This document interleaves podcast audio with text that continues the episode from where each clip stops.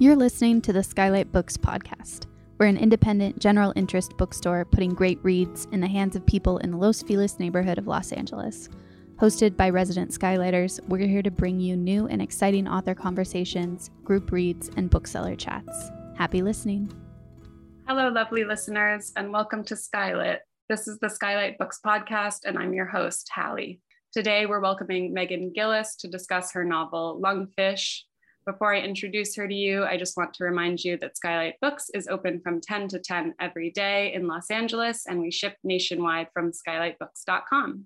Meghan Gilliss attended the Bennington Writing Seminars and is a fellow of the Hewnoaks Artist Residency. She has worked as a journalist, a bookseller, a librarian, and a hospital worker, and lives in Portland, Maine. Lungfish is her first novel. She is joined today by Kendall Storey, Kendall is the editor in chief at Catapult. Welcome, Meghan and Kendall. I'm so happy to have you. Thanks, Hallie. Thank you, Hallie. So nice to be here. Um, hi, Meghan. Hi, Kendall. Nice it's, to be speaking with you again. It's been a moment. It has, and it's yeah, it's a pleasure to be here and to enter this this new space with you. Um, moving from the editorial space into the promotional space. It's very exciting. Um, I'll just uh, I'll start off by saying that Lungfish is the story of a woman pushed to the edge by economic precarity, by her husband's addiction, by the lies that she's been told, and some of the lies that she's told herself. Um, it is set on an uninhabited island off the coast of Maine where our protagonist, Tuck, is squatting illegally with her husband and their small daughter. And it explores, among other things, faith and doubt, motherhood and alienation, the beauty and precarity of the natural world, downward mobility, and the American opioid epidemic. Um, since I'm guiding this conversation a little bit, I thought I'd start off by gushing um, a little bit about you and about the novel because I'm just truly amazed by what you've accomplished here. Um, Lungfish is a novel of our time, but I think it's also timeless in all that it captures about the human condition. I'm just endlessly moved by it, and I feel very privileged to help usher it into the world. Um, I wonder if you can just, if we could talk a little bit about how the novel was conceived. Yeah, well, first, I just want to thank you so much for letting everyone know what the book was about. You always do that so beautifully, and I always count on you to do it well. So, thank you, Kendall, for being my champion once again. I appreciate it. My pleasure. Uh, so, um, so this book began um, a number of years ago. I think it was roughly like ooh, probably 2015, 16 ish, um, began as sort of a desperate log of emotional states. Um, I was sort of exploring how to preserve some some of the emotional states that I was experiencing in actual life in fiction and sort of these short little deposits that were what I was able to manage as a new mother, you know, working a full-time job and and trying to have a keep a writing project going. So it really began as just a bunch of accumulating um, little little vignettes um, that you know I tried with each one to to capture some some state of mind that I suspected would be sort of fleeting and hard to retrieve or remember once it was past. Yes, I think that um, I think that the style and the structure of the novel, everyone points to that. Um, I wonder if we can speak a little bit about the style and the structure of the novel. Um, part of what I think allows the book to feel so approachable, um, even as it tackles so many huge subjects and covers so much emotional terrain, um, is its style. And many writers have spoken, um, many women writers in particular, have spoken about the relationship between motherhood and the fragmented style. I wonder if you, if this was something that you feel characterizes your style in general, if it's something that suited this book in particular, if it's something that you're drawn to as a reader, all of the above? Yeah, I mean, I think it was sort of a a happy marriage of pre-existing um, preferences as a reader, and then like, and then the conditions of being a parent who is trying to write. I think um, I so so I think the way I write is sort of inseparable from like my reading arc. Um, and I it's sort of back in roughly 2008, um, came down quite severely with Lyme disease, which really affected my brain. And um, I, I, had actually just opened a little bookstore in the little college town I was living in. Um, and because of the Lyme disease, suddenly I literally couldn't read a paragraph and remember the beginning of it. I just couldn't make sense of a, of a page of words. So I really was distraught for a while um, and certainly couldn't make any sense of like the Virginia Woolf or books like that that I had been reading and enjoying.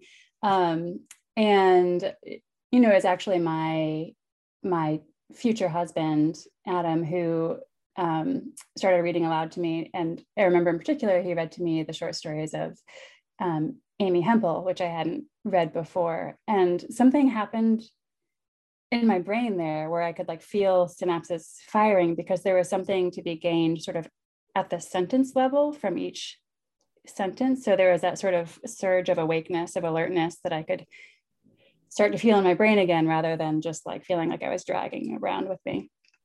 Um, so so yeah, from from reading Hempel, I sort of jumped off and books like Why Did I Ever by Mary Robison became hugely important to me as a reader. Again, just feeling like I was coming alive again. Um, then getting into some Joy Williams, just really gaining appreciation for these people who could just like make you grin in a in a sentence. Um, so you know, I did begin to write about that time. Um, and I wouldn't say I necessarily started out by sort of copying their styles or trying to be as good, but but I do think I carried their work with me as I sort of fumbled through like the early stories I was writing, which were very different in style. Um, it took me quite a while to arrive back at this sort of appreciation for truly like distilling things back to sort of the essence. Um, yeah and then once you're a parent that's all you can do anyway if you're you know working as well so it just worked out pretty well i think what you describe is something that a lot of people particularly right now can relate to um, with long covid affecting so yeah. many people's brains and um, and also with so many parents um, experiencing more sort of the the burdens of of of um, childcare because of the pandemic and um, and just having less time to devote, less sustained time to devote. I'm I I I want I want to hear you read a little bit from from your work if that's okay. Um, maybe if you could read uh, from just that second uh, chapter from the opening of the of the novel. I will, yeah. I think this marks the first time that I've read any of this aloud to anybody else. So, wow, so momentous. Here we go. Honored. Okay, so this is a chapter called Here. My body is still and flat beneath the heavy quilts, the smell of them part mothball, part cedar, part mildew, part beech rose, part my grandmother. I'm still not used to sleeping in this bed where she died, beneath her stained glass window, the blues and yellows and reds that form a cross, encircled in the Celtic way. In this bed on this island where no one else lives, in this house halfway out to sea, in this Gulf of Maine. On this island shaped like a shepherd's crook, where pine needles stuck to my feet with sap when I was a child, on the short visits that made each summer a thing that belonged to me, I try again to imagine having religion. I try again to imagine having religion and having it watch over my bed, where, presumably, things happen. I imagine having religion and a husband I'm in the habit of touching. I imagine another way of living. But it's a lot to sustain, and it's early, and there's no hope of coffee. Paul hasn't slept, I'm sure. He paces or sits with his elbows on his knees and his fists clasped in his hair and rocks and trembles. His sweat, a sick slickness that covers the surface of him, carries the smell. brings it out of his body like the damp sea air brought it out of the walls. I do panic a little, knowing he's just outside the door. I could make myself get up if there was a guarantee that everything else would stay the same. But the sun comes up shockingly fast, like always, and starts it all. The light through the stained glass colors the bedspread, the blues and yellows and red, watery in their playful shiftiness, in the way they encroach and lap and cover as the branches of the firs out there sway in the breeze, start by my toes and move upward toward my navel. This is when Agnes wakes up and begins to cry for me, at my navel, without fail. Mama! My feet hit the stairs. I hear Paul's own steps moving down the hallway into the room I've just seated, the bedroom. In turn, he has seated this, the rest of the house, dancing with its own light. In nearly every window hangs some little glass ornament, refracting. I pause and listen to the door latch quietly behind him, the pound, pound, pound, shh, pound, pound, pound, shh, as he goes from one end of the room to the other, turning on the ball of his foot. A change of scenery, a room not yet filled with stale air pulled through his body, his hell. Ma, ma! I was late to so much knowledge.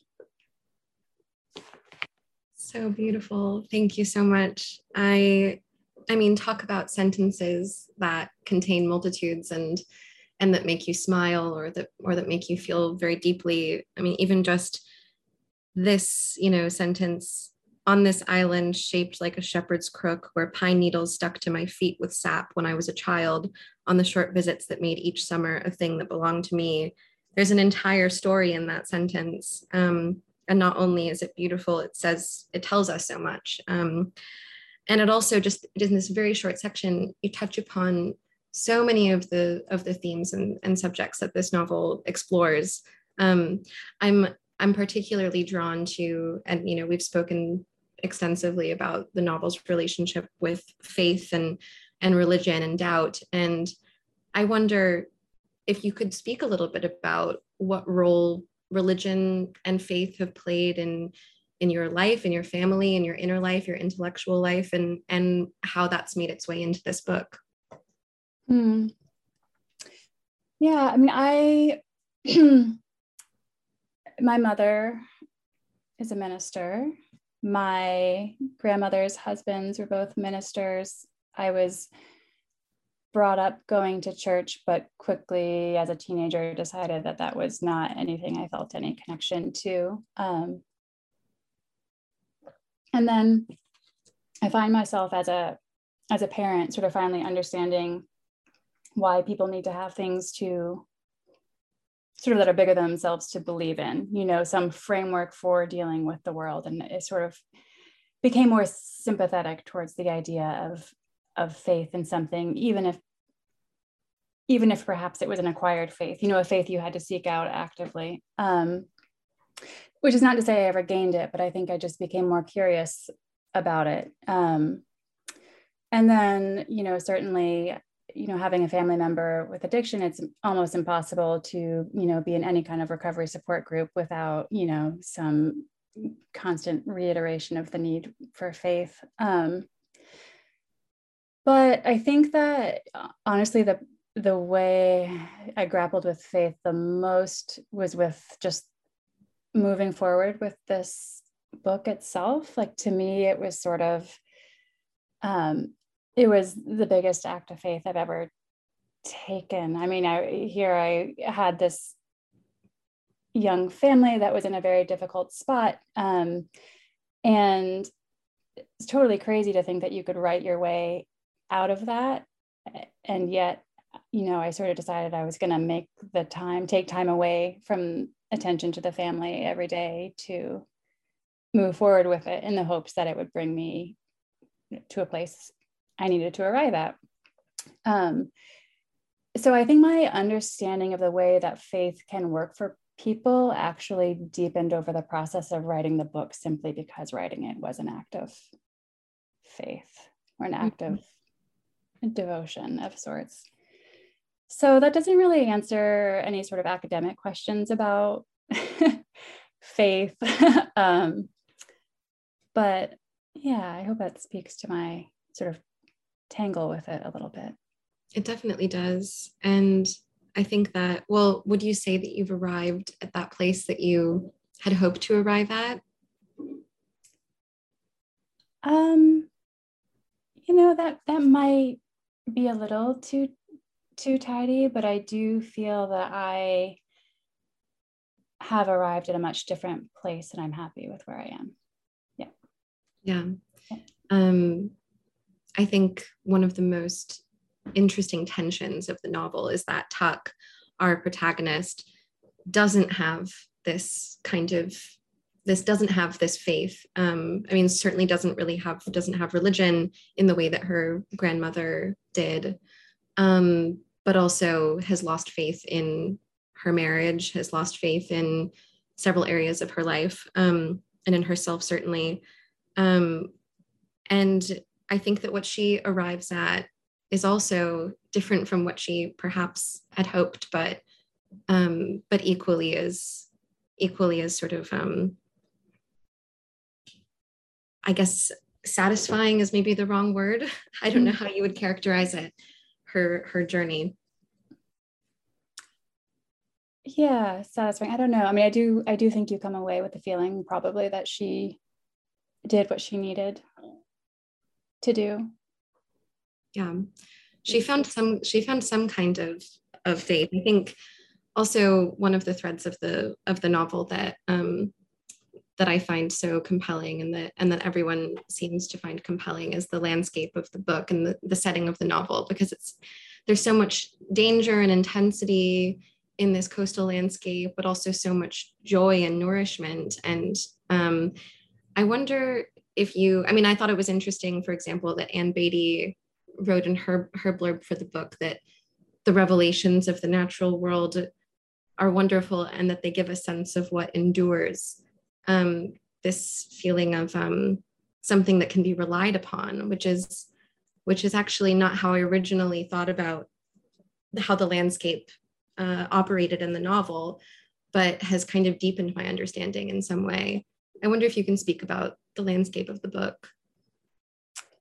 Yeah, I mean, I think, um, I mean, I live in Maine, so this is the landscape that I know as well as I know any other landscape. And I do think that, um, you know, this this play, place on the map is is interesting because it encompasses the best, most welcome, most welcoming um, of environments, and also some of the harshest. And to be, you know, to come out through the seasons as a Mainer, you do sort of experience the highs and the lows, and not everybody makes it through. I have, you know, a lot of friends who have tried to to live here and have moved away, not because you know their lives were actually threatened by the cold per se, but just because it's a it's a cold, dark place, and that can ruin a person, you know, psychically. I think in this story, I've just sort of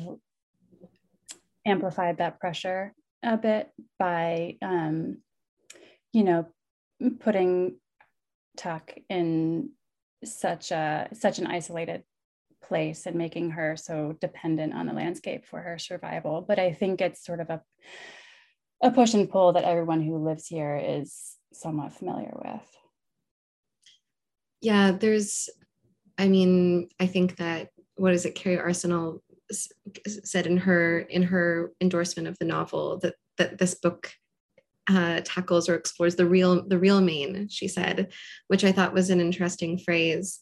Um, i mean it the novel makes me think deeply about you know this very american problem which is the rise of property taxes and so on, which result in families losing homes that they've had for generations. Um, and in Maine, you obviously have the, the new rich and the vacation homes and the tourism industry, which we're all familiar with, as you say, but then but then we also have this other Maine, which um, I wonder if you can actually speak a little bit more about that dynamic and and if that was if that was um, if that was central to to what you wanted to accomplish in, in the novel or or if it was just one aspect of it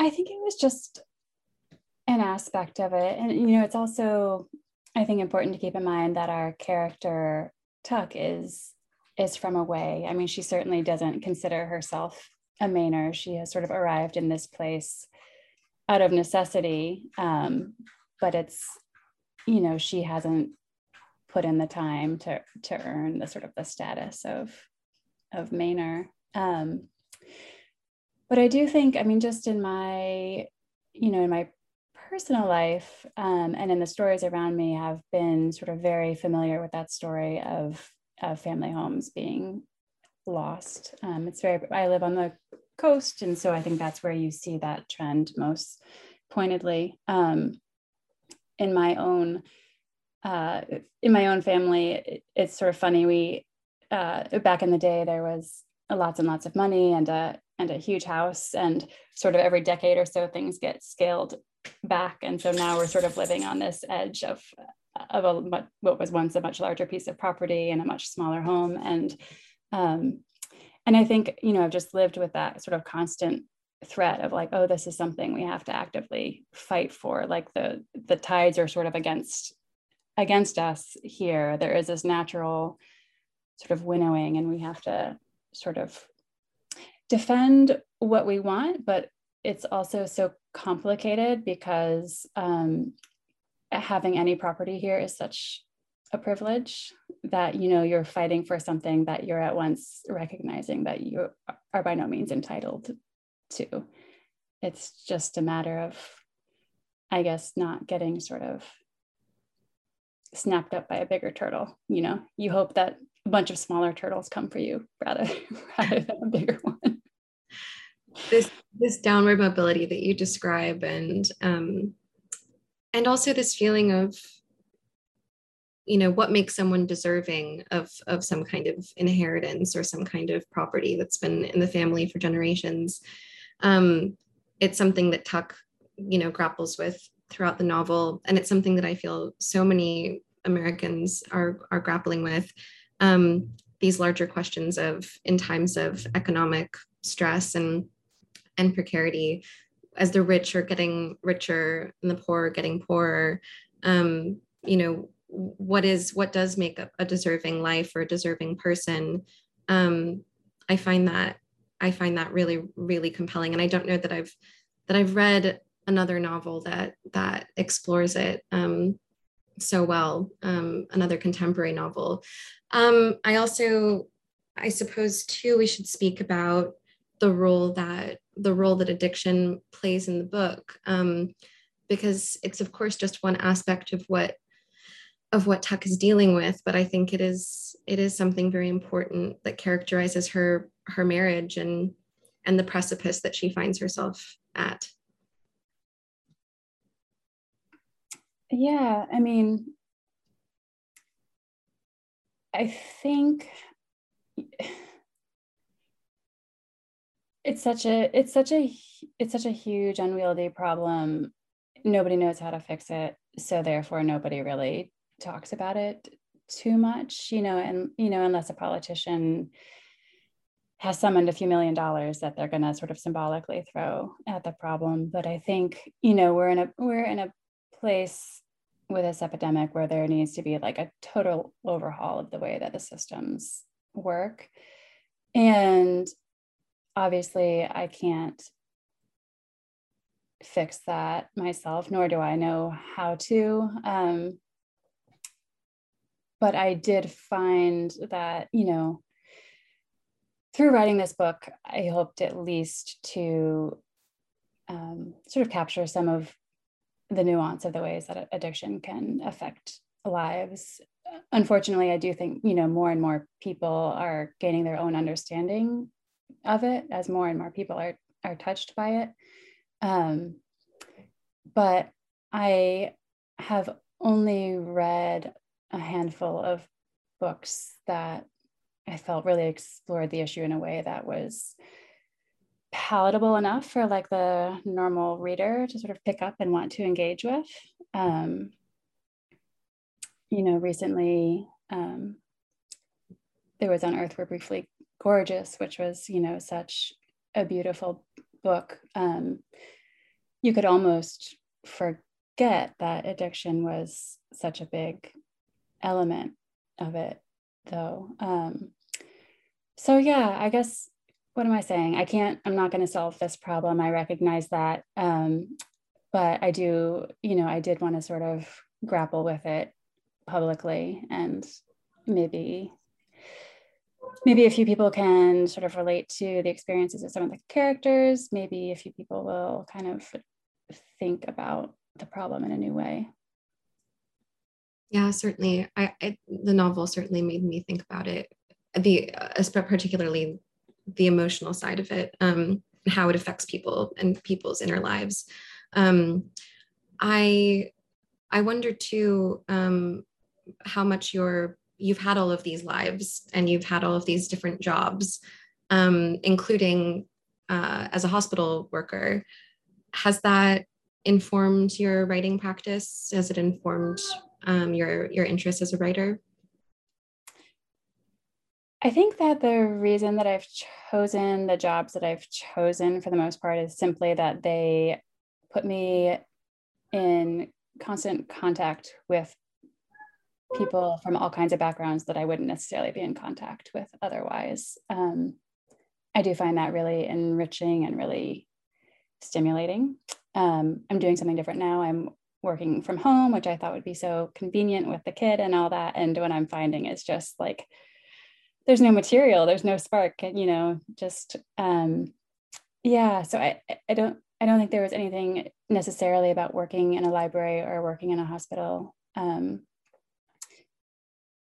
that made me want to tell certain stories. But um, I think, you know, every time you're approached by someone new or you're in contact with somebody new, you just are imagining their lives. And yeah, I, that's that's what those jobs gave to me. That's, I think, what you're experiencing is something many of us are in this sort of move toward work from home um, or with work from home becoming the norm for a lot of office jobs. Um, we're missing out on some of that inspiration, some of that spontaneity, the human connection, um, the ability to observe other people's lives, even if even if only your colleagues. I, I, I hope that you'll I hope you find that in other aspects of your life if you if you remain in this new work from home job. um, I, might, I, I might go back to answering call bells. That was very fun. Oh wow. what was that like? it was very funny. I mean, sometimes when it was busy, it was it was wonderful, and you know, you'd get real characters, and I'd establish relationships with people through the wall. You know, they'd never seen me, and you know, they might they might just you know be super lonely because they've been in there for weeks and it's covid so nobody's come to visit them so they're just ringing out for somebody to to talk to or you know we also um, you know, we had a lot of people going through um, active withdrawal on our unit. So people who were literally quite psychotic and just off the walls and just saying nonsense stuff and just and we also had a number of you know dementia patients who would also ring out oftentimes not understanding who they were talking to and just getting to inhabit those conversations with them you know no no argument needed no pushback just being able to sort of be that voice in the wall that tells them what they need to hear to sort of calm down um, was really delightful. I really, I really loved that aspect. The only problem was that sometimes it got quite, quite slow, and then it felt a little bit like, hmm, what am I actually doing? Mm-hmm. Okay, it's hard to imagine a, a, better, a better job, a better side job for a writer than that. Though. I know. I should probably go back. Thank you for sharing your work with us today, Meghan. And Kendall, thank you so much for your thoughtful questions. Uh, today's guests, once again, were Meghan Gilliss and Kendall Storey, and they were discussing Lungfish, which is out now from Catapult. You can order your copy at skylightbooks.com. Thank you for listening. Thank you for listening to the Skylight Books podcast series. Please don't forget to visit our website at skylightbooks.com and make sure to follow us on Twitter and Instagram. Also, don't forget to subscribe to this podcast for more author talks and bookseller conversations. You can find us on Podbean, iTunes, and Spotify. Stay safe and healthy, and we hope to see you back in our store soon.